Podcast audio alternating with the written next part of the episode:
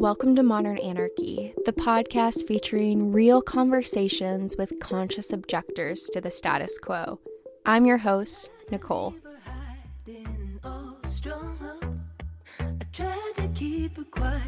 she's screaming inside of me. I tried to keep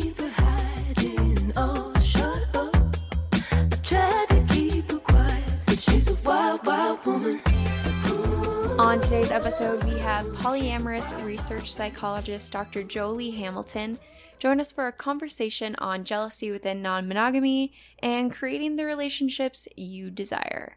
Together, we talk about creative versus boilerplate monogamy, relationship agreements, and letting our partners be multiple. Ooh, y'all. I don't know about you, but I just love any sort of theoretical discussion on polyamory, relationships, all the things that run through my mind when I look at all of humanity and the way that we connect. And so I just love getting to sit back and have someone else just share the beauty that is their creative thoughts and lessons and all these different things that Dr. Jolie Hamilton has learned. It was just such a pleasure to get to connect with her and hear from her decade of experience navigating polyamorous relationships. So, thank you, Dr. Jolie. I really had such a pleasure chatting with you, and I think everyone here is really going to enjoy hearing about your work. Y'all, tune in. When you need mealtime inspiration, it's worth shopping Kroger, where you'll find over 30,000 mouthwatering choices that excite your inner foodie. And no matter what tasty choice you make, you'll enjoy our everyday low prices, plus extra ways to save, like digital coupons worth over $600 each week. You can also save up to $1 off per gallon at the pump with fuel points. More savings and more inspiring flavors make shopping Kroger worth it every time. Kroger, fresh for everyone. Fuel restrictions apply. I'm loving this color coded bookshelf. Wow, yeah. It definitely cheers up my uh all the time spent on Zoom. oh, yeah, seriously. Yeah, have a little bit of a rainbow behind you. exactly, exactly. How are you doing? I'm good. I'm very good. It's nice Monday. It's sunny. Yeah. It's beautiful. Yeah, it's cold, but Where are you at? Western Mass. Um Okay. So out um on the like Smith College Mount Holyoke side of things not the Boston side of things. How about you? Okay. I'm in Chicago, so I don't know much about Boston, anything at all. I'm originally from California, which is where what I know, and then just moved to Chicago after college. So lovely. Been here for about five years now, so this is what I know. Little. I hear such good things about Chicago lately. I, I feel like it's it's really gaining, it's getting some legs under it when it comes to like alternative communities and yeah. Yeah, that's what yeah, I'm hearing. Yeah. Yeah, I mean, I hope so, and I hope to be a part of that movement, right? Like, yeah. how can I help build those communities here? Right. I've been really looking forward to this conversation. I'm so glad. Yeah, I mean, you you said that you studied jealousy. That is what I did my doctoral dissertation on. Yeah, and I'm actually yeah. I have a second field study going right now. Like it's I'm just about to announce it. Okay, wow. Okay, so what is your doctorate in? Depth psychology. So I mm. studied Jungian and archetypal psychology. Yeah, like kicking it really old school. I I so want to know what that means. Yeah. So for me what that meant was I had rejected the concept of behaviorism as like the base of okay. while understanding its usefulness decided that wasn't what i wanted my base to be was behaviorism so mm-hmm. i was looking around for other options and jungian and archetypal psychology really takes you into the mythological like the original use of the word psyche as soul mm. so not religious okay. but like into what is story what is mythology what is like it leans far more towards the philosophical than yeah. toward the behavioral. So, yeah. and now I'm actually seven eighths of the way done with a second master's degree in a clinical program to kind of balance out my learning base. And I definitely picked right the first time for my for my fit, you know, like to to fit me right. Yeah, I'm so curious because I'm in a clinical psyche, so I don't know how much I'm going to go into Jungian, like philosophical. I I have some books from my humanistic existential framework that yep. seem to be tying in some ideas about spirituality and other things, but I'm not sure if I'm even going to get that level of study with my current program. That's totally what I found. I was like, yeah. oh, I it, it felt like an either or choice, which was frustrating mm. um, yeah. at the time. But later I realized how simple it would be for me to get my base in something and then add the other pieces. So mm. for me, especially because I knew that I was going to practice as a coach, I didn't want to work in community mental health. So it, it made sense to go ahead and go this direction. It also let me do my dissertation on whatever I wanted. Oh, yeah. Like I really yeah. got to I got to really drive the ship there and that was awesome. I mean, amazing. Lucky me. Yeah. I I still want to know like what is the difference? Like I, I get like the, the, I I know, and this might be a really big yeah. question, but like as someone also in the field of psychology and equally curious about these things, um, one of the only things I know from Jung is that concept of like these moments in time where you see these small connections of the universe that seem to the make sense. Yes, yes, yeah. like that's all I've kind of heard about it and, and hung onto. And I recently talked about it with my friends the other night and wanted to learn more. So maybe yeah, just give me there's, a little bit. Yeah, there's so many great starting spots for Jung's work. And I really yeah. feel like he's one of those figures that we have to like draw from and then allow ourselves to do some death of the author because he's still, you know, he's a white cis yes. male from Western Europe. I mean, we have to be thoughtful about that. But yep. but the baseline of what he talked about, he used the alchemical metaphor to describe psych- psyche. That means alchemy, you know, the idea of turning lead into gold right? Yeah. Like that old. Yeah, yeah, yeah. So it's really t- taken on as a philosophical approach of like managing change. What is change? We are lead we want to become gold. It's so it's it's a developmental mm. process. That's all. Mm. But rather than seeing it as a thing that's happening to us, which developmental psych has turned into a bit of a that like we get that sense that it unfolds in a natural sense. The mm-hmm. alchemical metaphor leans more heavily into the like post traumatic growth. Like what do I do mm. with myself? How do I mm. actively participate in my growth and development? So mm. a lot of the things yeah. that are found in Jungian psychology apply really well to that post midlife transition. Mm, Not okay. so much for childhood. Like, uh, you know, yeah. like Freud didn't get everything um, wrong. Like, he's not completely wrong about everything, but like, you know, yeah, exactly. Not... There's a chunk of things yeah, he was. Like, like, there's like he was wrong, but th- then he had these seeds, right, that yes, were just yes. so useful.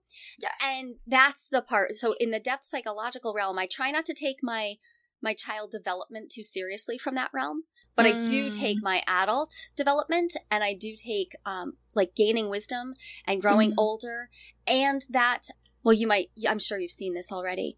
You know how you have clients who want something more from mm-hmm. they want something more. They didn't just come because they have an ouch, but they're mm. like lost and seeking yes. those yes. folks. And yes. that I knew that that was my like those are my folks. I'm I'm mm. really good. I'm good at calling a bullshitter out. I'm good at, yeah. at like not I letting somebody philosophize their way around things. Ooh. Um so that might be me. Yeah, right, exactly. and and I needed that. So this was me yeah. finding a way that would help me really call myself out and be in a pond that that fits.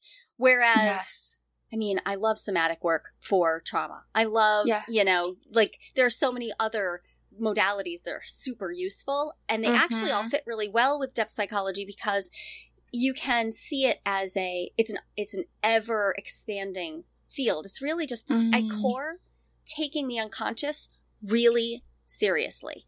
Mm. Taking the unconscious really really seriously and understanding that whatever metaphor works for you is the best one to lean into. Like mm. if the idea of growth or alchemy or or just the concept of trauma. We're seeing people yeah. right now, I think, grab onto the idea of trauma because it helps them make sense out of the pain mm-hmm. they're feeling.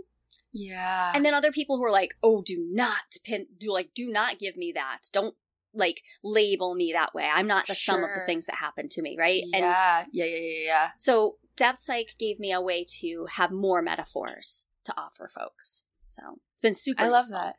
Yeah, interesting. I'm so intrigued and like the difference between that and humanistic existential. Because when you're talking about this post midlife crisis, I'm thinking like, yes, humanistic. Like, where are you at? Where's your meaning? Yeah, what's your purpose? I think most of the humanistic existentialists, like their work grew right out of psychodynamics, but most people think of psychodynamics over in the Freudian camp, yes, right? Yes, and and that's not where the humanists and existentialists turned. Mm. They turned to Adler and Jung. Yeah, like when they like when they were reading. So if you read Winnicott, mm-hmm. you're reading a basis of European still, you know, that English sensibility. So it has this sort of, there is a Freudian tinge, Yeah. but you're reading a very strong um, Jungian flexibility. Jung was much more flexible. Like he didn't believe everything was about sex. He didn't believe anything. He wasn't that narrow. Also, he was deeply flawed, deeply flawed, which is kind of awesome. Like to see somebody be so deeply Human. flawed and so brilliant at the same time. Mhm. And then the humanists, I think, they're the bridge between like the humanists are the bridge between the old school depth psych and then behaviorism and they and they, then they stood there like you could see the books like okay i see we're gonna have to help people through this like rigid like formal way. How can i make humanistic approaches work? They did a job that i mean I, we're still wrestling with right? How do we how do we keep- put the human back in? But Mhm. jung was when people tell me like oh i take a dialectic approach Mhm. i'm like there's nothing more dialectic than a Jungian analysis. There really isn't. Like, he was all about the relationship. He really felt that the only thing was the relationship you had to yourself and the relationship you had to the people who you made relationships with. And that included your analyst. Like, your analyst was somebody who was going to be with you for years. Yep, yep, yep, yep. I'm also very relational. Psychology, Yeah. like feminist theory, is kind of where I lean to. Of yeah, it's all about the relationship that you're creating with the person in that therapeutic space. Exactly. And bringing your full human self into that because, I mean, yeah, back in the day, Freud and some of those people kind of had this more like power dynamic of, yeah, you you don't see me. Blank slate. Yeah, exactly. And I'm the, you know, clinician here versus, oh, I'm a human with my own flaws. Right. When somebody told me once, they're like, "Well, I don't I don't believe in the unconscious because I don't believe in blank slates." I'm like, "That's not that's not what the unconscious is. It's that's not it." yeah. And the conversation wound up being about a mistake being made, and I think this happens a lot, especially at master's level clinician programs where they brush past so much of the psychodynamics. They don't go into it far Mm. enough to realize, and this is what I found now in this program I'm in now, they don't go into it far enough to realize the difference between an unconscious and motivations and the difference between acknowledging the relationship Mhm. in the room Mhm. and acknowledging that stuff's happening in the room. Mm. You know what I mean? Like may- maybe they they're comfortable naming the fact that stuff's coming up in the room, but forgetting like you, you're that stuff. Like, Mm. I, I, as clinician, I am. If I am in the room, my stuff's here too. Yes, completely. So I have to own it. Oh, Like, completely. really own it. Oh, And- yes. yeah. I feel like that is one of the biggest skills I'm learning as I'm, you know, becoming a clinician is, you know, how what I'm feeling, what I'm thinking, my context, that's how I respond in the language, in the questions I ask, and the and so if I can't constantly look in while someone else is also speaking to think, okay, why do I want to respond this way, and all that internal gear spinning, then I am not doing, you know, my work as a clinician Right. and being there for the person. right. It's it's so And it's- much in there. it's it's hard. Yeah. It's a lot. There's a lot in there. Exactly. And that's that's where I found that the when I felt met by my analyst for the first time, like the first time I had an analyst who could really meet me there, I'm like, this is what they mean by therapeutic. yeah.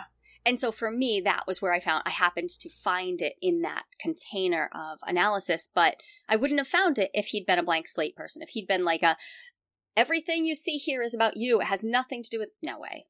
And I would have called bullshit on that because that's not true. Like Yeah. we're always talking to people. We're real people. For sure. Yeah. And I mean Yeah. yeah. And I've also always chosen female um therapist and psychologist. Yeah, if I had a male psychologist it'd be a whole different thing for my own like history Right. of male trauma and other things that I would have to bring into the room that like, hey, this is a hard space for me. Yeah, that stuff is always happening. It's impossible Totally. to get away from it. And I had my first truly therapeutic experience when I had um, my my analyst passed away just um, Mm. la- just oh, just last month, just a few weeks ago. Um, but he was ninety. He was almost ninety six. Yeah. Right. Like so. So it's a it's a completion. Yeah. A transition. But I did not have that truly therapeutic experience until I was working with him, and it never in a million years would have occurred to me that that would happen with an older white male, like hot, you know, like upper middle class, all the privilege, uh, you know, raised in a wealthy family. Never would have thought so. Yeah. But because he reflected to me through the, through mythology, through symbols, and was present for himself, he was so present for himself. yeah. Yeah, that was like that was when the, the the switch flipped, and I was like, oh, okay. I can be I can be fully here. So I could show up totally. Cuz I I don't think I'd ever shown up fully wow. in a therapeutic space before.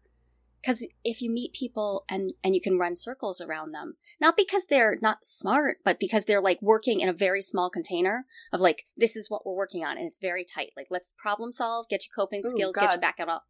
Yeah. Right. No, no, that is not my therapist. No, that like work. CBT lens of kind of, you know, like here we are, let's learn skills, let's put you back out into the world. Yeah, no, it's a whole Right. different orientation to be in the relationship, to acknowledge that you could be talking about anything in this space and it still be therapeutic. Right. Yeah. That's it. Yeah. 100%. I know. Yeah, having a human that will hold you, see you, and in that, I think it's so much so reflecting healthy relationships and having that then you go into your own relationships with that same level of healthiness even just the concept of holding space for the other person to speak and not interrupting them and learning that with a you know clinician and then you take Right. that it infinitely changes how you are in your relationships Right. yeah Ah. yeah. So there are so many paths. Yes. There's so many wonderful paths Yes. and I when I when I heard the title of your podcast, I was like, awesome, here for that. Let's go there. Hell That's yeah. great. Yeah. I know. It was so funny. I literally was talking about Jung to my friends on Saturday night, and I was talking about, yeah, that synchronicity. And one of my friends was like, Oh, you should have him on the podcast. And I was like, Ha! You know, I wish that would be possible. it's like saying, Let's have Freud on the podcast, you know? And I was Yes. like, um, She doesn't work in psychology, so it's a whole different Yeah. realm. But I like to think that, like, people like you and I, you know, we are those That's it. That's exactly what Jung said. So he, Jung had this great line. He said, "I'm so glad I'm Jung and not a Jungian." Be- and what he meant Mm. is because he he charged us with dreaming the dream forward. He didn't charge us with repeating his work, and that's actually why I find his work still relevant. He said the point was to follow the dream, not not him. He he wrote his dream. You know, like he and he wrote and he wrote and he wrote. Anyone who can let go of their thing to that degree, to let go of the thing they've created, that gives me more respect for Mm. sure. Yeah, sure. definitely, definitely. Yeah, and I mean the context of that time to now, I mean you have to keep changing and evolving to be able to actually be, you know, effective in this current time.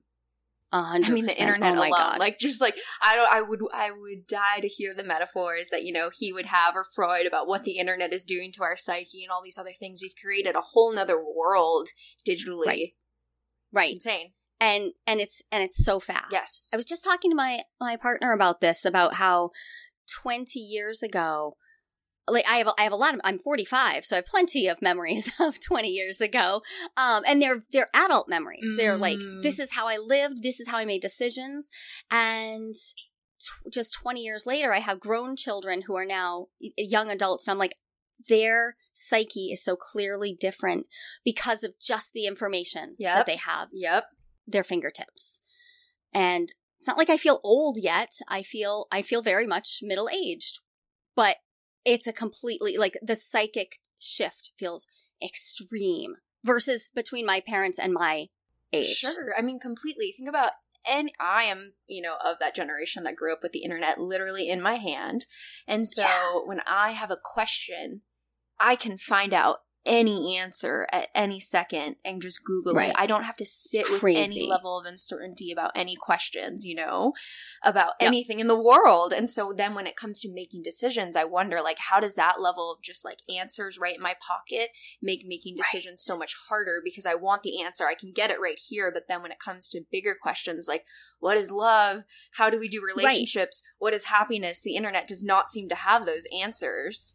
Totally. And you can get any answer you want. you Yes, said like you yes. I feel like you gave it away in the line. You can get answer any answer you want. So first you can only get an answer to a question you've asked. Mhm. So, you know, which we understand from our research processes, but also you will, and your internet now is so smart, air quotes, giant air quotes around smart. So it will feed you the answer that you want or an answer closer Yep. to that. Now, what do we do? Are we actually like leaving an older consciousness and entering like a new sphere or Oh, completely. I'm not sure. Com- I mean, I'm not here now. It feels like that would be out there, but I think we're there. Oh, completely. I mean, it's changing how people see truth. And we know right. that right we know that people find these you know articles these pieces and you know glom onto that and then take that to be truth versus you know the older model where it was you know we, my friends and i were talking about this like how do you fix you know plumbing or something you would just go to your community friend that knew how to right. do that or your family member versus oh, okay i'm gonna watch a youtube tutorial on this and just everything about how we learn truth knowledge it has changed so much so it's crazy Oh my gosh. Yeah. I know. And this is also where I think about like the internet and how has the internet changed the way that we relate to people. I mean, we are now in a world of an abundance of connection compared to, you know, our smaller little communities where you date and have relationships within this little knit clan. Yep. And now we have things like the metaverse, which I don't even know too much about yet, but me either, but here it is. Just about it we are we're on the precipice. yeah. yes. Have you seen yeah. that Black Mirror episode where they like play in the VR? I haven't. Oof. I haven't, but Oof. I was just talking about the idea of like what does dating become now that we because I, I'm seeing this so as a polyamorous person, I identify as polyamorous and I've been practicing for over a decade.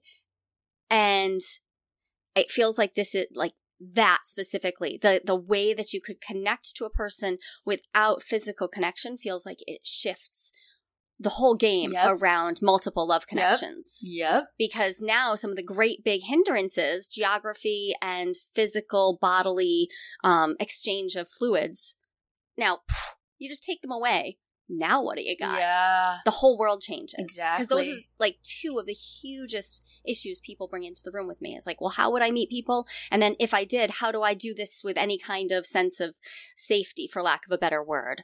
Well, what if we do it in a meta universe? Exactly. Exactly, exactly. that is exactly what happens in the episode of Black Mirror. I'll push you to watch that. Oh my, okay, I got yeah, yeah. I'm gonna have to watch it. Yeah, because that's what happens. It's like this world where they can like go into it, and you know, it's a little bit more futuristic, where you actually have the physical sensations of that universe, yes. and kind of the episode is playing with that level of you know this man in a married relationship, monogamous, but in this other world, and you know, you ask that question: Is that cheating? It's not right. real physical contact yeah, and what's real now? Exactly. We literally can't. We have to redefine exactly, real. Exactly, and really rethink what relationships are. Oh, okay. I'm so curious. Yeah. How did you get into polyamory? you have a decade of this. I mean, yeah. Where did you start? Yeah. Okay. I I started. I had a numinous experience. You know, yeah. want to talk depth psychology? I was um on a dance floor for the first time ever um, because I never did the bar scene. I had babies during my 20s instead. I was on a dance floor and I was dancing with somebody I'd known literally my whole life. He had held me as a mm. baby. Oh. And a lightning bolt literally struck, like right down through my spine. Ooh. It's the un unknowable thing, right? Like sometimes you feel something deep so deeply that you can't unsee it. Yeah. And in my naivete, I was like, awesome. This surely this can work out some way. I had fallen in love with lots of women um, before. And so I just told my husband. I got in the shower with him and told him. Oof. He was not jazzed Oof. about that. I was so naive. Oh, say so, more. Yeah, I want to know. Yeah, yeah, that's it. I was so naive that I really thought that would work.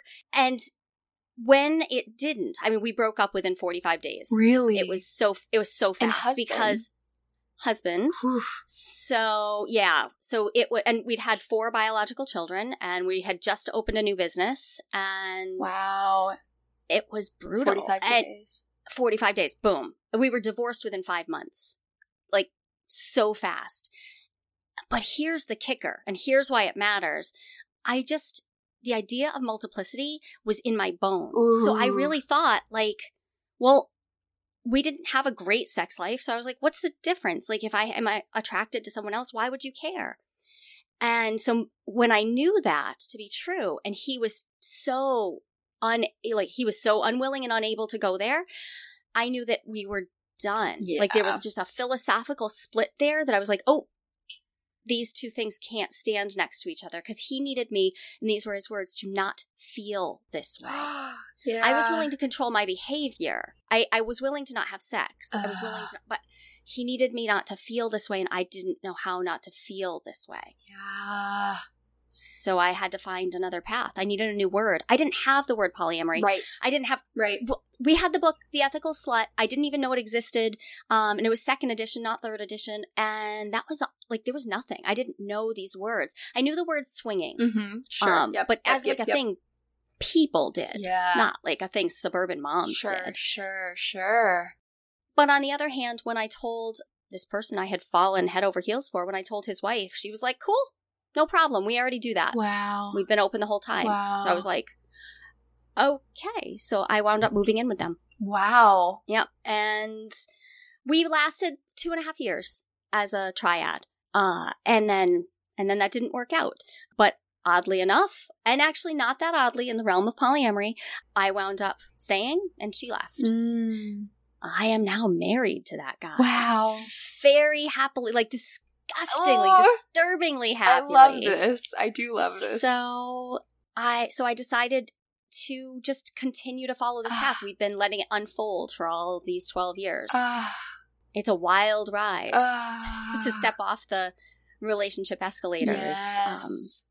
And to do it, we have seven children. wow. You know, they're like it.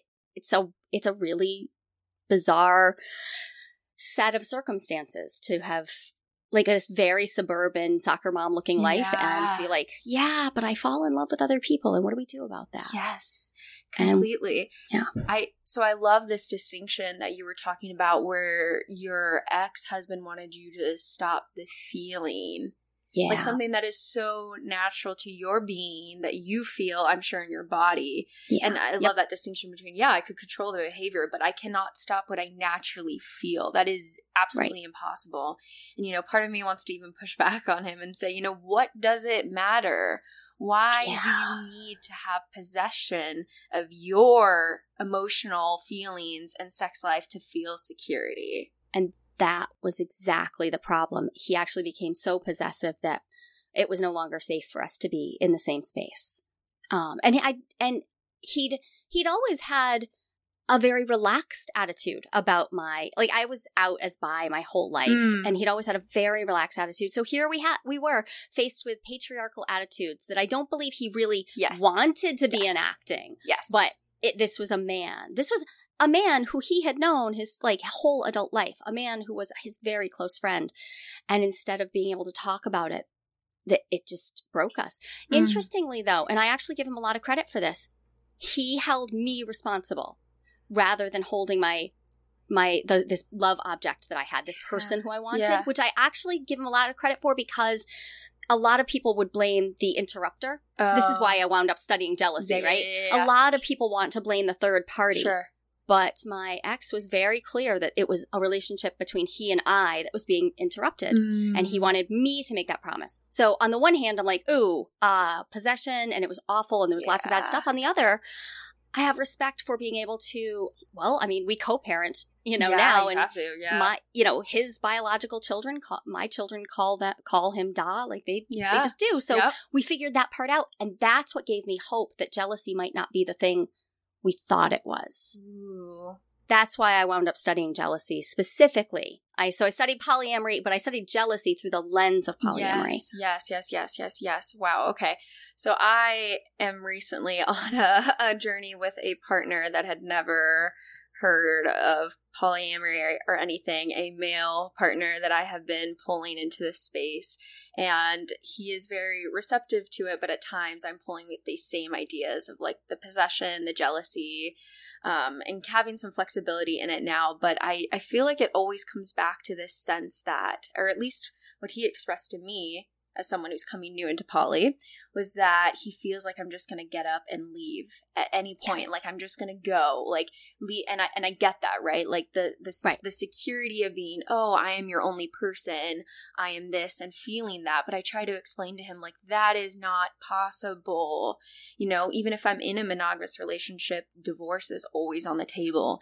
And even if I'm in a monogamous relationship, it's the question of how much time and energy am I spending with my studies, with my, Yep. you know, friends, other people, family, other, all these other relationships. I can never be just, you know, invested to one person. I'm always going to be spread out between people, things, dreams. Right, right. Yeah, like trying to. You're going to be multiple, yes. regardless. Yes.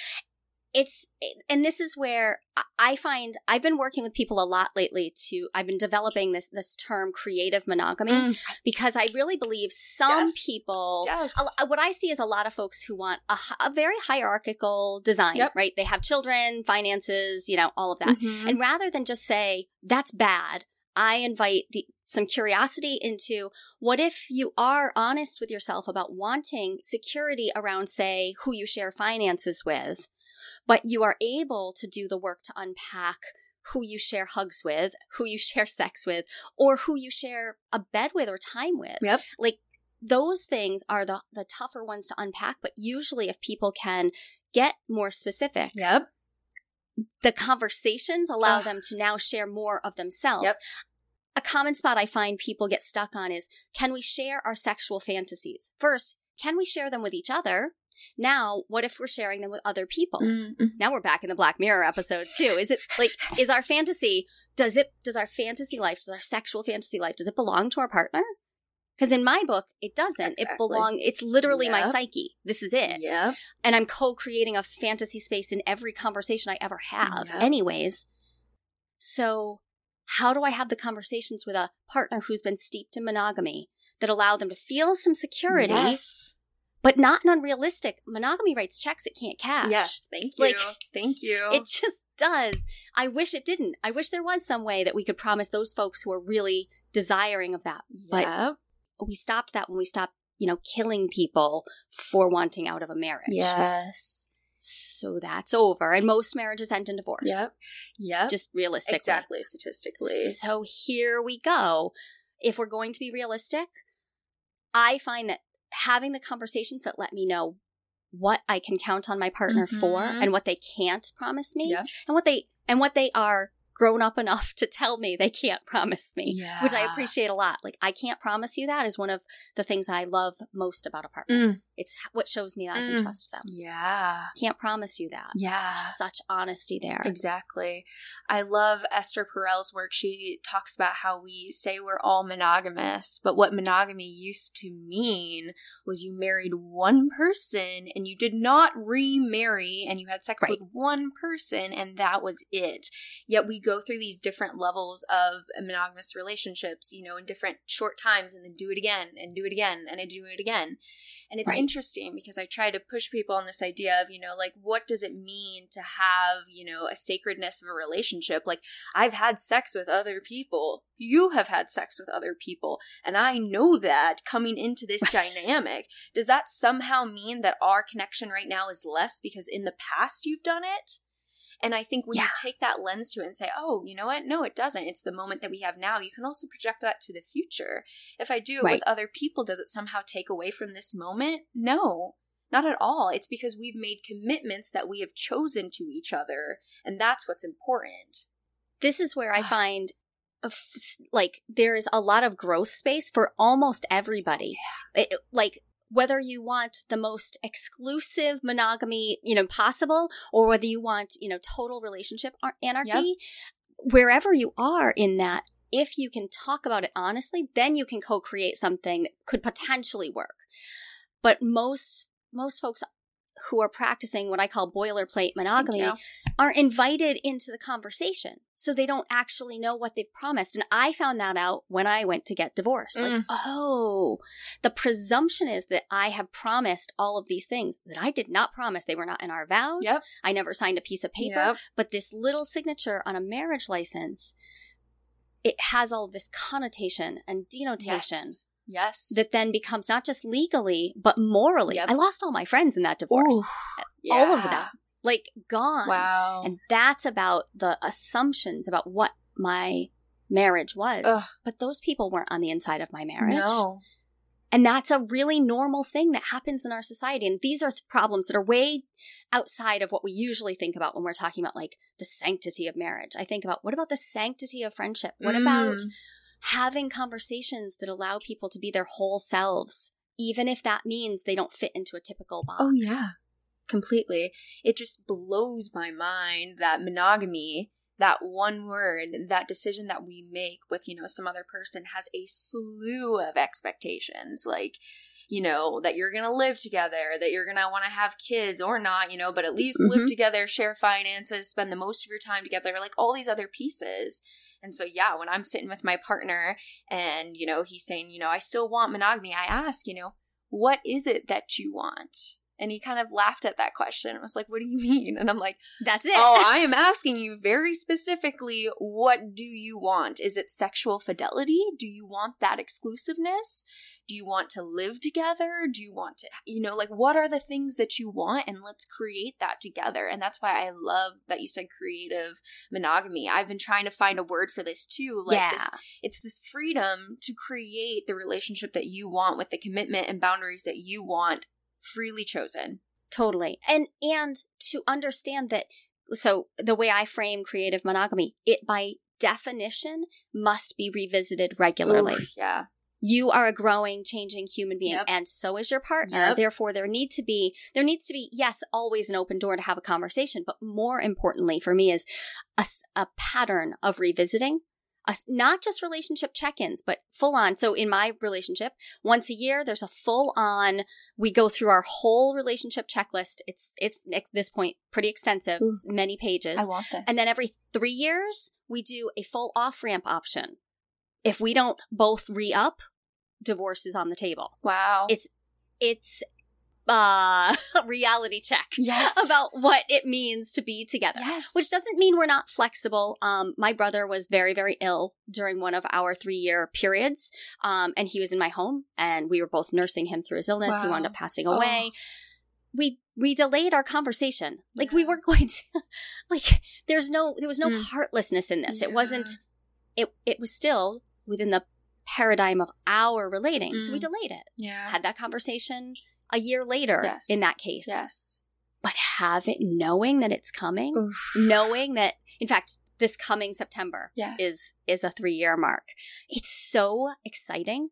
It's it literally is exciting because I I get excited about the things I'm going to find out as we get toward that date, mm. and we're both thinking about this, and we're we're considering what our options are it's not for the faint of heart because you have to really you have to really really really own the fact yes. the fact that nothing is guaranteed yep. except death. Yep. Yep. Even taxes can be evaded but you leave the country. Yes. Right? But i can't imagine being more sure of what i'm Thank choosing yes. because of this. Yes.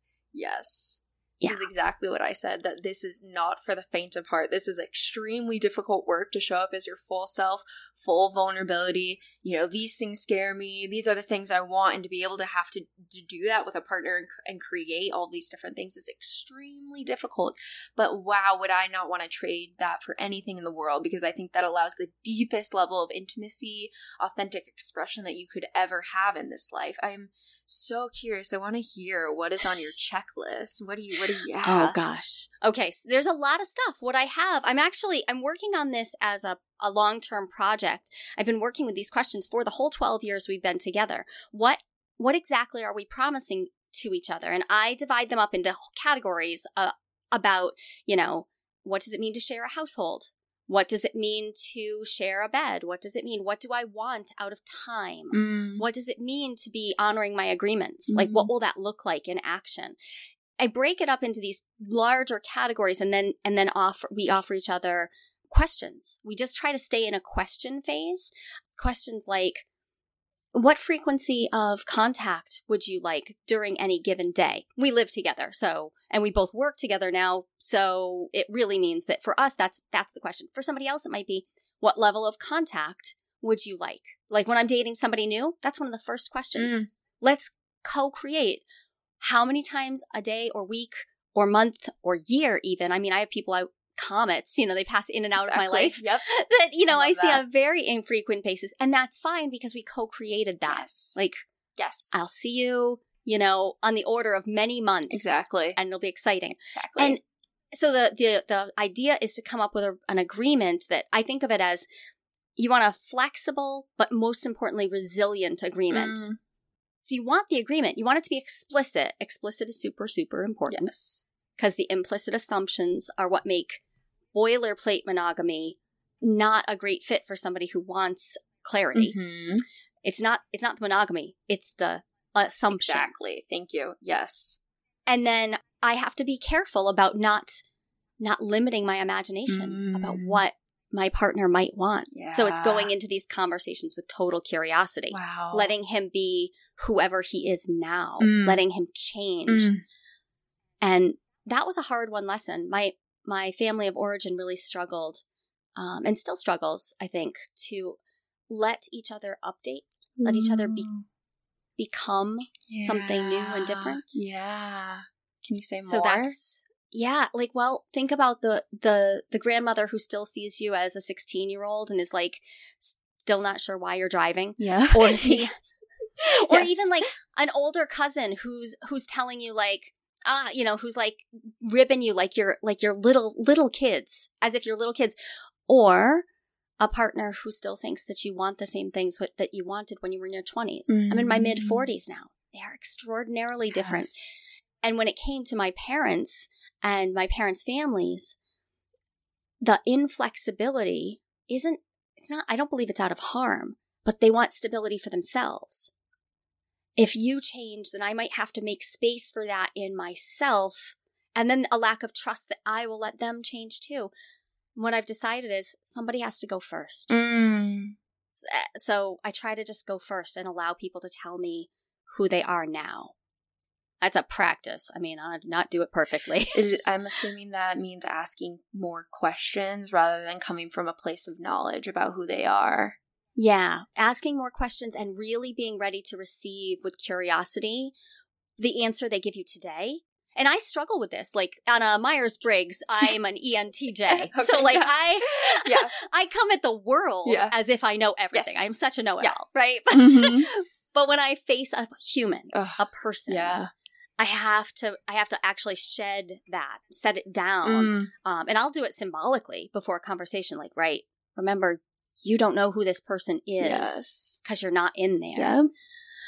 And then miraculously, at times, you find out that the person who you thought they were and they now aren't, great, no problem, because this new person is so freaking awesome. it's amazing. Yes. So that's the payoff. Yes. Like that's that's what it's worth. Lots of questions and lots of patient curiosity. Yeah. Did not come easy. Exactly. And I'm thinking about this within the terms of the concept of desire, you know, coming back yes. to this lens of instead of saying, I know who this person is, I'm thinking in like a partner, more sexual yep. lens. Like, you know, I know who they are, I know what they want, I knew all this stuff. And then in that, you feel like you have, you know, some sort of possessive you know, possession over who they are and what they are, and you kind of already know. Right. And in that, obviously, you're not going to have as much desire because you feel like you already know. Part of desire ne- means that othering, that space. Othering. Exactly. Yeah, feeling that independence of that human. And so when you come to them instead saying, you know, I don't know where you're at, you're constantly changing as well. Keep telling me where you're at. And in right. that, then you feel that othering and that desire can come because you see the independence of a fully separate human from yourself. Totally. Yeah. This is exactly, this is the core.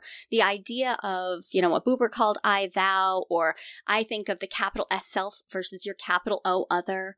The idea of really honoring that otherness is the most intimate and arousing yes. thing I've ever come yes. across by by far yes. because also the idea that you can have your body can have adjusted to this person and and and like you're on a like a cellular level you can have this knowing mm. and yet allow your mind allow your intellect to expand so that your body can be in this open comfortable yes. regulated state at the same time you're letting yourself question like Ugh okay, maybe this is the metaverse. Maybe yeah, up in here. yeah, yeah, because that for me is like, oh, I not only do I not have to have other partners in order to be polyamorous, one of the things I have to do is just let my partner be multiple. Yeah. Let them really be wow. different at different times, at different, not just on a large scale, not just changing like a developmental path, but like Ugh who they are yeah. this moment to that moment. Yeah. What a beautiful metaphor. I'm thinking about that for the relationship, you know, thinking about polyamory and the fact that your partner changes, you know, and even if it's the quote unquote same human form, body, voice sort of things, like your partner evolves and changes and you end up having right. these different relationships with just that person. Right. Right. That's what so my my wonderful analyst, um, Thayer Greene, he was the first one who, who put it this way to me, and I love it. He said, Well, I've been married almost 70 years, and we've had, I think, eight or nine marriages now. yes. I'm like, right. Yes. Right. And that's just such clear language. I think everybody gets this. Yep. Like you have like your dating marriage. Mhm. you like you're, and then you have your settling into this newlywedish or cohabitating phase, right? And that, but then there are all these markers that happen, and some of them just happen. There's not even any line in the sand. There's no big thing that happens. You just look back and realize, oh, we evolved, we shifted. And sometimes I think we think of that as a we, like glommed together, but really you have these two individuals who changed, and the space in between them Mhm. was ascent was changed and this is where i find jung's transcendent function so helpful the um the idea that two things coming into relationship is the only way the third thing can be born it's the only way the third like this chemical interaction is the way that the third thing comes into being Mhm. okay well now multiply that across time and change and now you will have birthed in a metaphorical sense so many new things that couldn't exist if the two of you didn't relate as new beings over and over again Over and over again. right Completely. Which is why i do love long-term relationships a lot of people Ooh, talk yeah. about like letting go of that and just you know enjoying the moment with you know lots of new partners i'm like that's fine too but you know long-term relating allows for a different kind of multiplicity Mm. they're just they're very different Yes. And I'm I'm just so like erotically charged by the thought of the stability of finding safety with another human, another body, feeling also the multiplicity of that human. I was just really in that thought that you were expressing and how, yeah, safe it can be to explore the erotic, you know, stability and expansiveness all at once, whether that be sexual, romantic, or whatever that sort of connection that you're sharing with someone. right Oh, Right. It's and I found this to be the most therapeutic relating I've ever done. What I'm doing with my so now with my husband, it's our sex life is probably one of the most therapeutic things that has ever Ah, happened in my life. And. I've I've done, I've been doing a lot of work for a long time at this point, you know, 30 years later of therapy. And um it is a place in which my body can receive very differently than it could in any other space. And so uh, really I I, I actually find new layers of consciousness available Mm. within that container Mhm. that wouldn't they weren't available. It's not like he magically brought this to me. We made it. We created it and we continue to. Yes. And that at that point our relationship becomes as close to magic as I I know could exist. Yeah. What do you think? Couldn't force it. Right. What do you think is that healing energy? What do you think it is? I, could Well- guess, but I want to hear. Yeah, I mean, I think one that the cellular level, that somatic uh, security and safety. Um, Jung talks about the contained and the container, and there's a very gendered way that we think about this, but really just just it's like a Klein bottle. the contained is the container. It's it's it's both, right?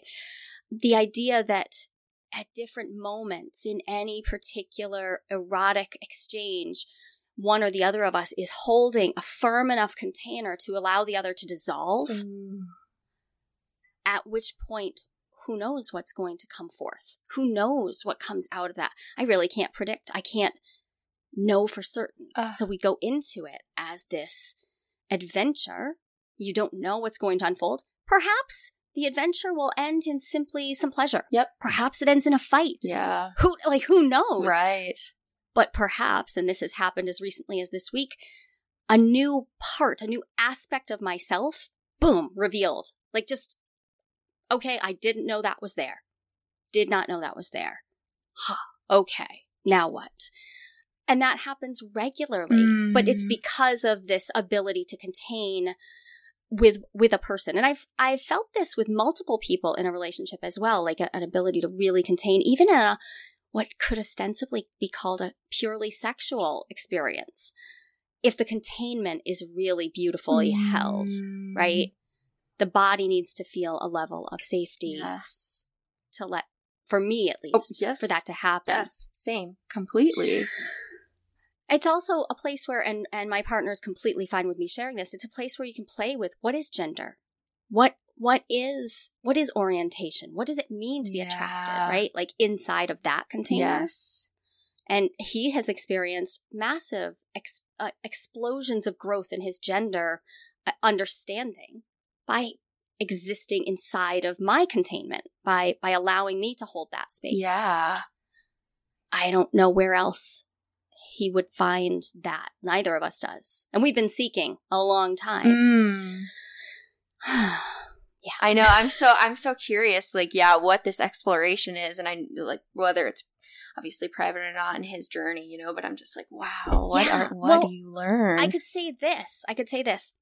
When you are feeling safe enough to allow yourself to not only do a thought experiment about what does it mean to be a man? What does it mean to be a woman? but to allow yourself to enter into it, gender bending play, and allow yourself to really embody it.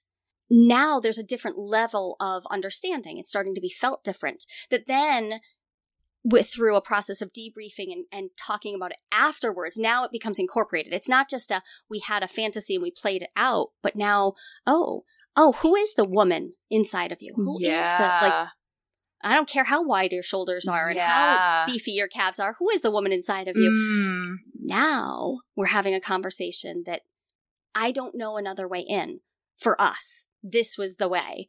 Um, and it's not a conversation that would play out the same if we kept it only in the realm of the intellect. Yes. Even though I, that is my default. Like that is where I have defaulted to my whole life. Sure but the body. Sure. And the body and, you know, sex or whatever words you use to describe that, it's a way of relating to one another. So here, you know, your partner is taking on this moment to think about the gender expression in terms of relating to another yes. person, not just philosophical ideas, but how do I actually embody that and connect with another human in front of me? Yes. Hugely different. So different. Yes. So different. And and that's one of those times when, oh, I can look back and see a line that happened because of how we were exploring erotically, I can look back and say, oh, in 2021, in early 2021, there was another shift. Huh. And we, nothing will be the same going forward. Now we're in a new evolution of what we're doing together. And, you know, and then in 21, I dated like 10 other people. Like I, it's, it didn't mean that I wasn't also exploring, that he wasn't also exploring. But this thing, was so deep. Yeah. It was so intense. Wow. That's one of the the joys to me of having a multiple loving experiences is we were having you know different types, different kinds of experiences. The the relationships had different purposes, yeah. different whys, different reasons. Yes which made it really exciting uh, to explore all of them. Yeah, leaving that infinite openness. I mean, I coming back to a lot of the poly, you know, relationship anarchy, whatever we want to call it. Um, you know, f- I always like to believe that love is abundant, but the time and energy isn't. You know, that is such a reality piece. Is you cannot just like so real. So, yeah, splatter your love and everything across so many different relationships. And if you try, what you'll find is that you're only giving like, yeah, splatters you know, yeah. and and it, it, becomes hard to have time for ourselves. Yep, yep. Where's me? right? Is that is that actually just an avoidance? I have definitely fallen into that before, where I'm like, ooh, I'm avoiding my relationship to myself mm-hmm. by by splattering myself across many many people, um, and then I have to really think about that. Where does where does my time come? And I, not just being alone, but just time to not be prioritizing the dating process or the, you know, because you're, I find that I'm always in relation. Like I can't even be in my own house without being in relation. There, I, you know, five of my children still live here full time right. with me. I like, right, here right. I am. It's always relational. Yes, and prioritizing that relationship to self, which I find I do better in polyamory than I did when I was practicing monogamy because I I leaned toward codependence. Ooh. So I would forget to have a relationship to myself. Oof. We would just get enmeshed, which is not the only way that people do monogamy, but it's certainly the way I did it. Yeah. It's how I was taught to do Same. it. Same. Yep. Yep. Like, yep. my dad was very clear. He was like, yeah, codependence is a choice. Mm-hmm. We love it. Like, with that word, which is so funny. But when you have an ability to see your relationship to yourself everything changes. But you know what? You were right about the time. I mean, yeah, it's hard. I have. Yeah. Are you okay? I can't. You have yeah. so much. Are you okay? Yeah. Oh my god.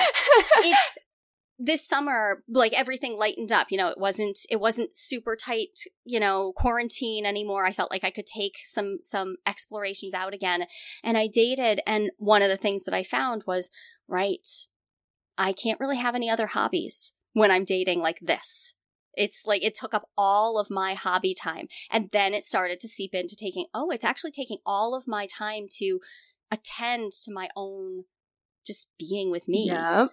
so I had to scale back again. Mhm. Then, of course, we find ourselves back in, you know, mostly quarantine. And I'm like, you know, I don't know that I would have thought to do that. I think those of us who extrovert really well, right? It's easy to just like push out Yes. and fill the calendar. Yep. But it's not the only thing that's multiple because I'm a multiple Exactly. As well. And to find that, you need to set aside intentional time with yourself. And I, I love that you, you know, made a took a moment to say that you're also relational. You know, you have all these different relationships that are a part of your identity, but also, yeah, that relationship to yourself being so important as well. And I think that's something some people, myself included, sometimes forget to cultivate and invest time in. But knowing that by doing that, you're able to show up better in your other Right. relationships. I kind of feel personally like language fails me to describe what you're doing, what I'm doing. I don't, I get a hesitant. I mean, Poly is right, the best word. But even that, I just feel like it, it comes with these slew of expectations, these ideas, these things, when really I just want the freedom to create and relate to people, you know? Right. Right. I talk about this all the time because I think that the first step, and I'm sure that most clinicians do this, you have to establish vocabulary Yeah. with your clients. Yeah. Right? That's like right up front. Yep. Make sure you know what they're talking about. Figuring out how to create the shared vocabulary for one relationship. Okay, cool. So you do that, and that's work.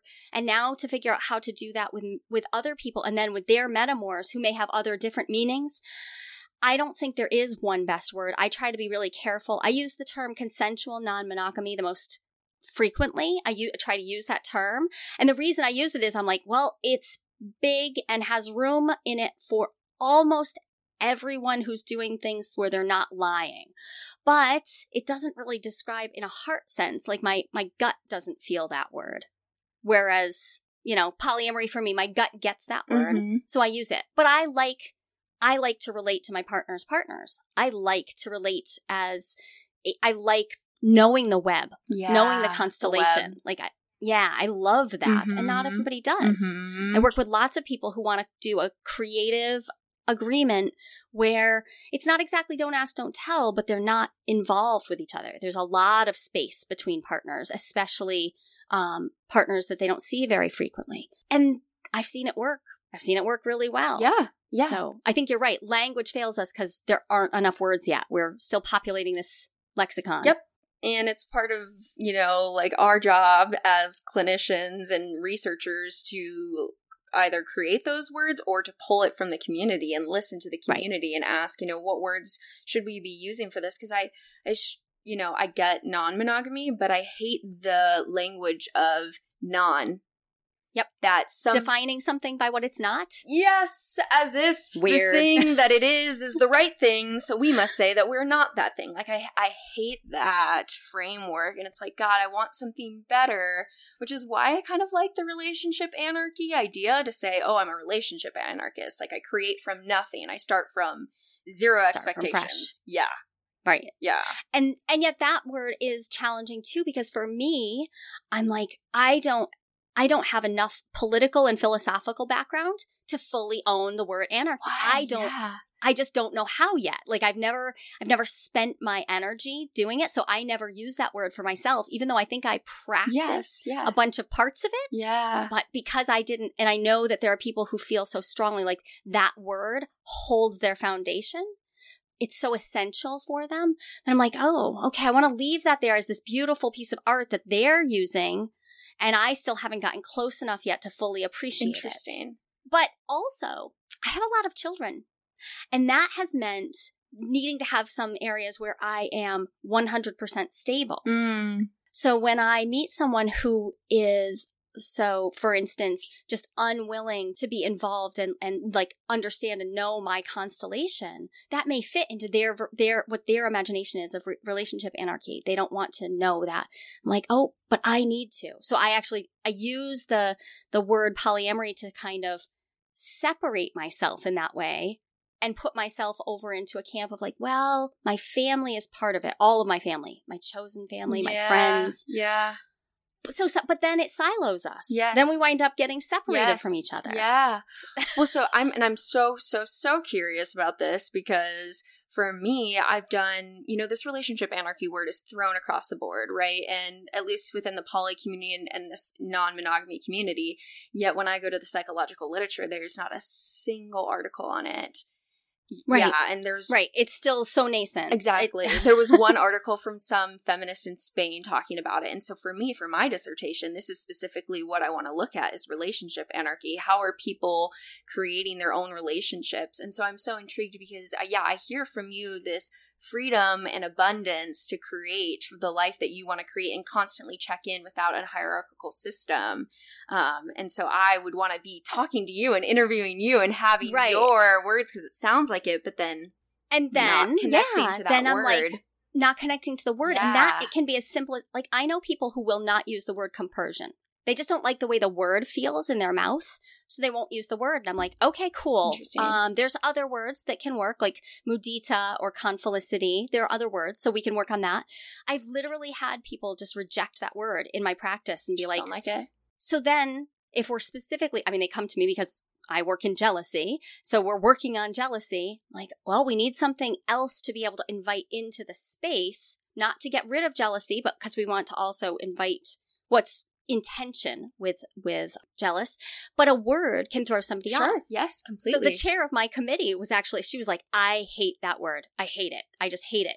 And it was great. It was a wonderful conversation because then i was like oh started looking around. Lots of people don't like it. Huh. Fascinating. Because if people don't like a word then it won't get the usage yeah, yeah, yeah, that we want it to have right? I mean why don't people have budgets? I think the word budget is just like poor marketing for planning your finances, right? Like we, it needs a sexier word. I think like compersion might have that, some of that attached to it. I'm seeing more of that pushback. And I think that there are other words. So I think anarchy actually has a sexiness to it. Yeah, right? it does. anarchy like pulls you in. Yeah. It makes me curious. So my own, I, I almost feel like I have it a bit on a pedestal. Interesting. I actually have like like I look at it from afar. I can feel oh. myself sort of considering it, but not quite feeling like I can lean into it or claim it. Interesting. Right? Uh, yeah. I, but I couldn't really tell you why. Like, yeah. Language. Because it sounds like exactly what you're doing, creating.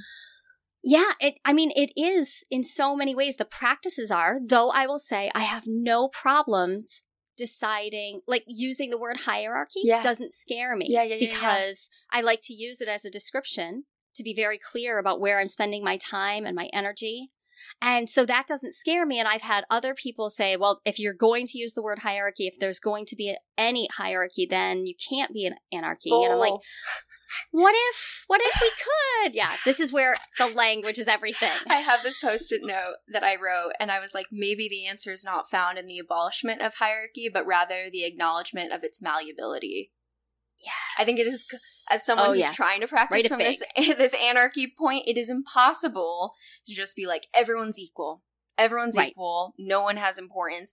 There is some reality to the fact that, you know, you might share a mortgage with another right. human. That is quote unquote a hierarchy of different relationships Then I don't share that level of financial and for you co-parenting or these other things. Right. Like it is absolutely impossible to just be completely equal. And not and not to mention the fact that I think doing our anti-racist work, we've been we've been charged with, hey, stop focusing on equal and fair and start focusing on equity, equity yep. and like and that we don't hear a lot about yeah. that in relationships right like what my girlfriend last summer what she needed was very different from what my husband needed mm-hmm. in terms of time yep. and connection yep. right yep and it was easy to find equity but equal would have been impossible it, it, like impossible. We had actual lives that would have precluded equalness. Yes, exactly. And I see people in my practice constantly. The place where they hiccup the most is around wanting to move at the same pace. We need to have everything be fair. They want like the relationships, like their explorations to be fair. I'm like, ah, uh, it can't be because of the multiplicity of the different humans. Like right. we just we have different personalities, different things that bring us joy. And you know, the introverted person might not want to go out and date a million people because right. that just doesn't bring them joy. so it's not going to make them happy to be like, well, you need to be dating as many people as I'm dating so that it's all equal fair. Right. Because then I'll feel safe. Yes. Wait. Yeah, my my husband does not. I mean, he's very shy, so he doesn't date nearly as much as I do. And yet, I could go monogamous before he could mm, by a long shot. Interesting. He could behave monogamously, but asking him to commit to that word, he he'd throw up. Yeah. Yeah. he like he just he's like nope, no way. That philosophically opposed. It does not fit. It doesn't even make sense to him and it never did. Mm. Like he just it never did wow. even when he was very young. Whereas I could make the decision as a philosophical choice and say, okay, I'm committing to it the same way someone might commit to entering a religious practice sure. and being like, yeah. this is my commitment. Yes. But I can't actually imagine doing it. You know why? Why? Because 90% of my day is spent thinking about topics that touch this. So I it must, it's my head constantly, constantly. so it has to have like it has meaning for me. Yeah. I can't that would be actually like cutting off my I think my my reason for for oh, being, oh, for existing. Completely. Like this is what I was here yes. to figure out. Yep. For me, my angle on it. And I so feel very much so with you. I could be sexually fidelitous if that's what I wanted. Right.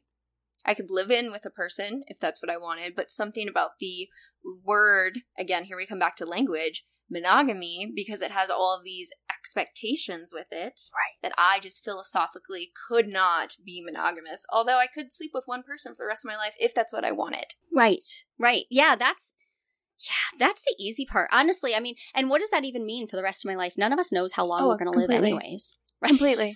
Completely. and I've I try to explain to people that sometimes I have conversations that could feel so more intimate than even, you know, a physical sexual encounter.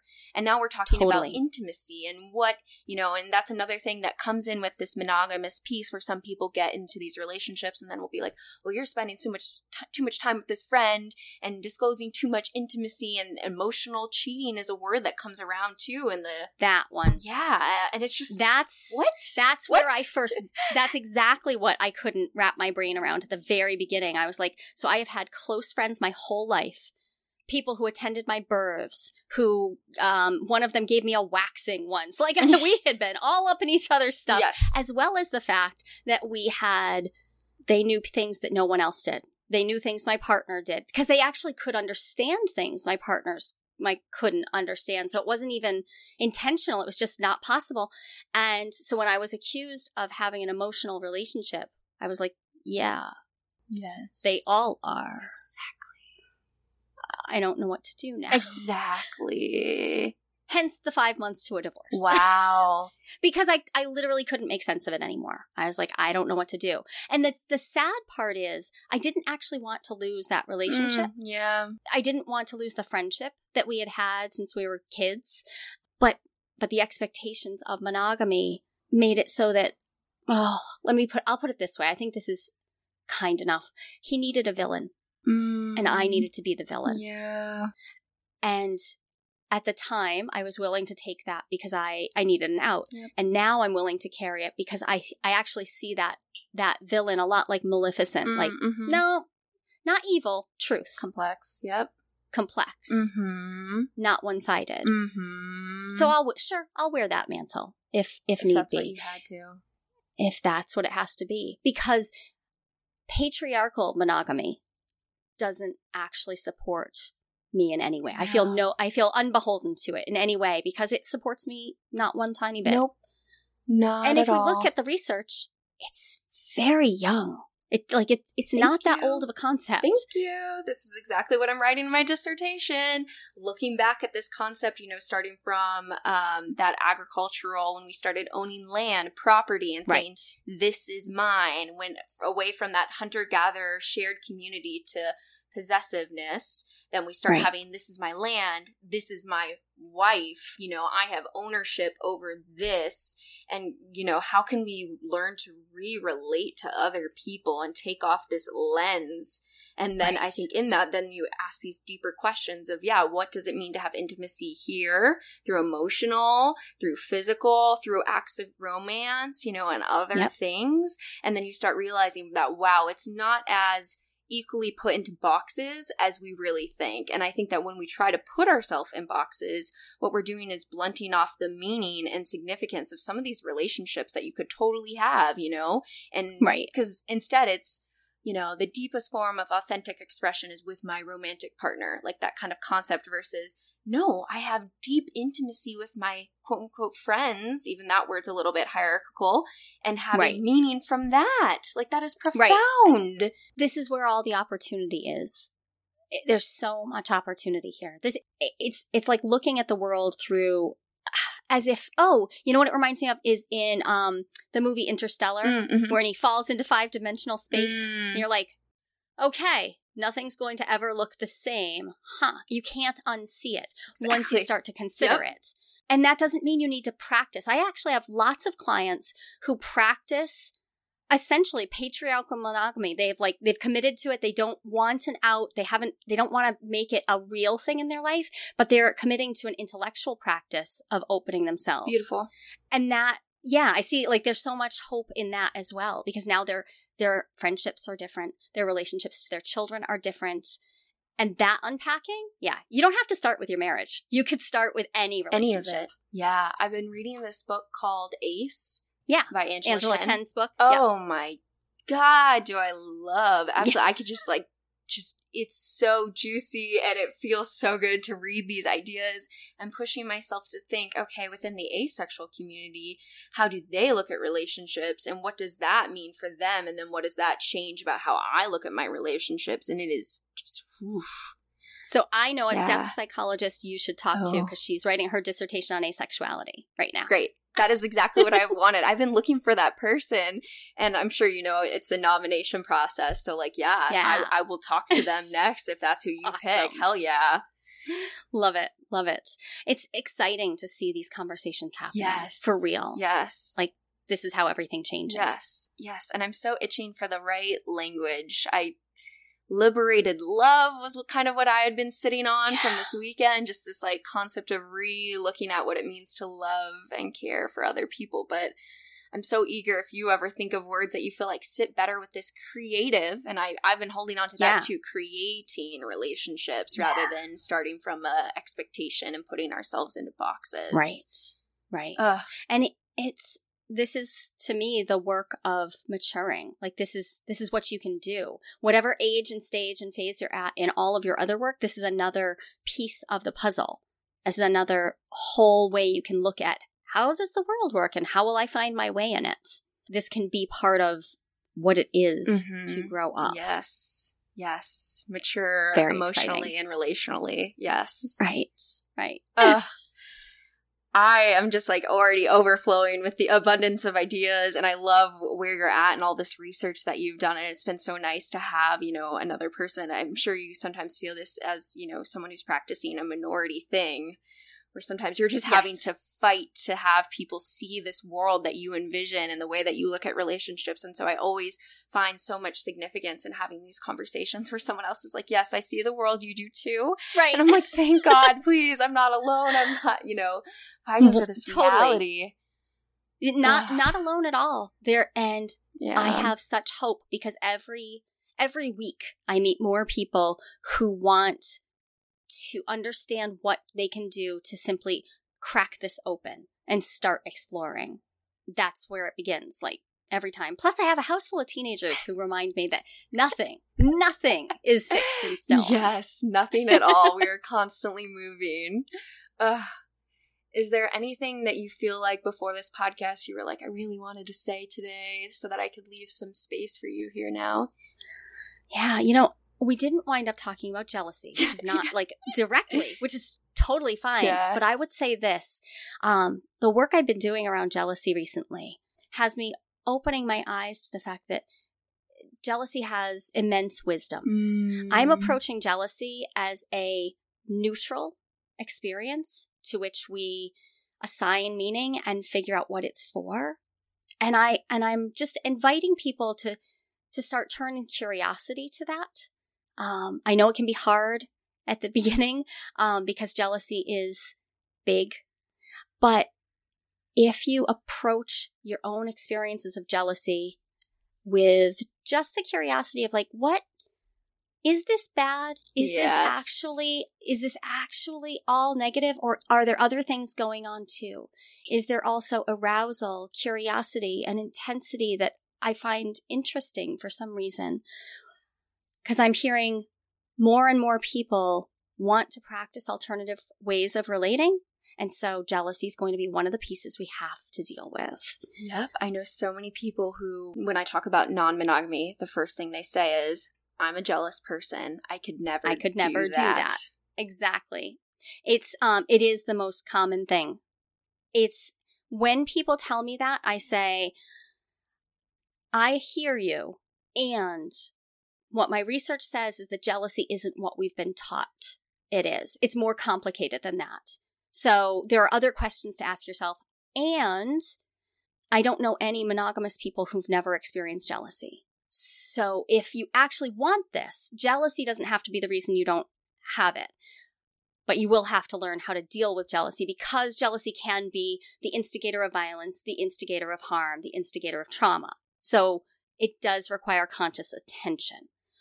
But when people say, I'm a jealous person, I'm like, me too I've been studying this. I tattooed the thing on my freaking back. Did you really? I, accidentally. It's actually how all this started. I what? tattooed the kanji. I did. I tattooed the kanji symbol for je- for zeal yeah. onto my back. Yeah, thinking zeal. Yeah, you know, intensity yeah, yeah. for all of life. Yeah, the Greek root of the word jealous and um and that was on the day that all of this started. Wow. Yeah, the universe just had plans Synchronicity. Exactly. Jung just was like, "Here you go. This is going to be your journey." exactly. Uh, Thanks. no, but I love it. And it and the thing is, it is. I am still. I still experience jealousy, and it no longer has me in its grips. And when it does, I know what to do that makes all the difference knowing what to do when it shows up.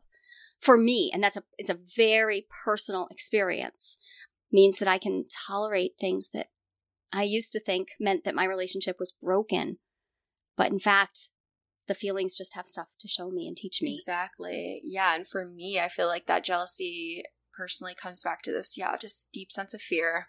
Someone might leave totally the fear can't be separated. I mean, I think it's worth naming. You can't separate fear from jealousy because at root, it is made of fear that we'll lose our love object, right? Like that's that's what it is. So we don't want to say, "Oh, you'll never be afraid again." But if I knew that what I was was afraid, or if I was afraid and angry or afraid and sad, well, now what tools do I use when I'm afraid? What tools would I use when I'm angry? Most of us have some tools for these things. But when we call it jealousy, we throw it under a blanket and we're like, okay, it's under the blanket of jealousy, which means my partner needs to change something exactly. so that I feel differently. Exactly.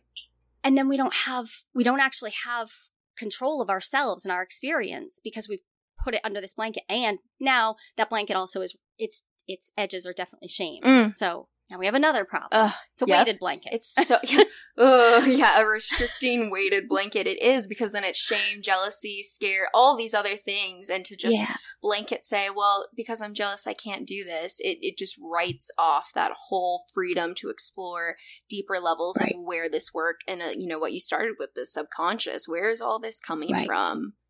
Exactly. Ugh. Exactly. And that that's where I say, what if you explored this anyways and explore at first from a place of sexual fidelity? Mm, yeah. Do that. Yeah. Explore all these there's so many other places that we can explore this. Sexual fidelity is one tiny piece of it. It's just it's just one that our cultural um, history puts a lot of weight on. But I say start with any other part of your fidelity to explore with. And then then we'll talk about whether sexual is even part of what you're looking at. Exactly. Like whether that's even part of the equation because exactly. it might not be. Exactly. Exactly. And that's totally okay. Completely right. okay. Right. Ugh. Yeah. I, so there you go. Yeah, I could probably talk to you for hours and just about this stuff. Like, yes, these are all the ideas that are bouncing around in my head constantly. Yeah. So exciting. Oh, yeah, it is. It is exciting. Yeah, I'm very excited to do this work and to study this population and to hopefully create more language for us to use to express these things. Right. That's it. We just keep doing the research, keep creating the language. Yeah. Yep. One of the things I do ask everyone on the podcast, this closing question, is what is one thing that you wish other people knew was more normal? Oh, gosh.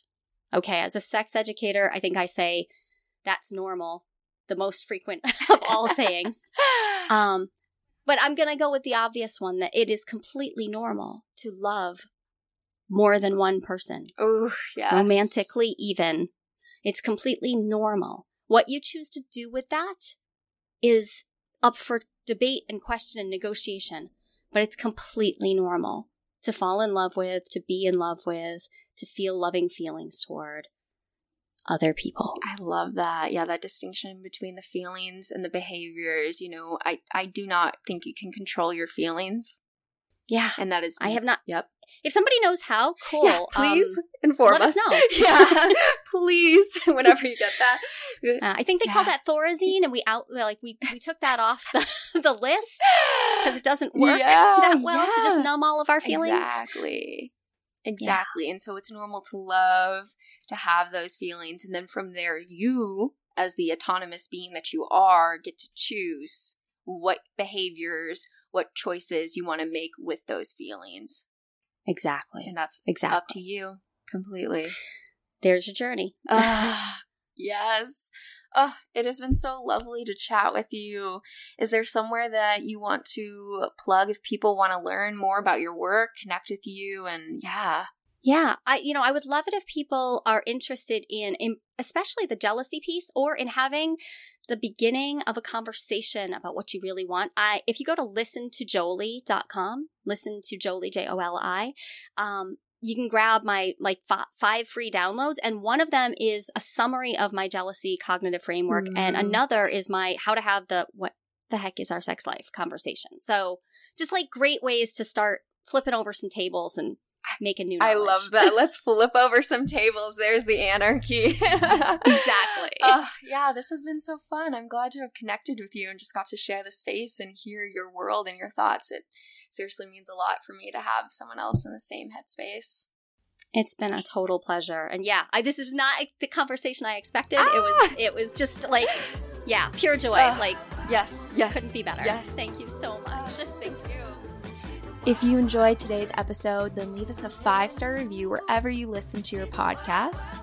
And if you're a part of the anarchist community, then follow us on Instagram or nominate a guest for the show by sending in a letter to modernanarchypodcast at gmail.com. Otherwise, I'll see you next week.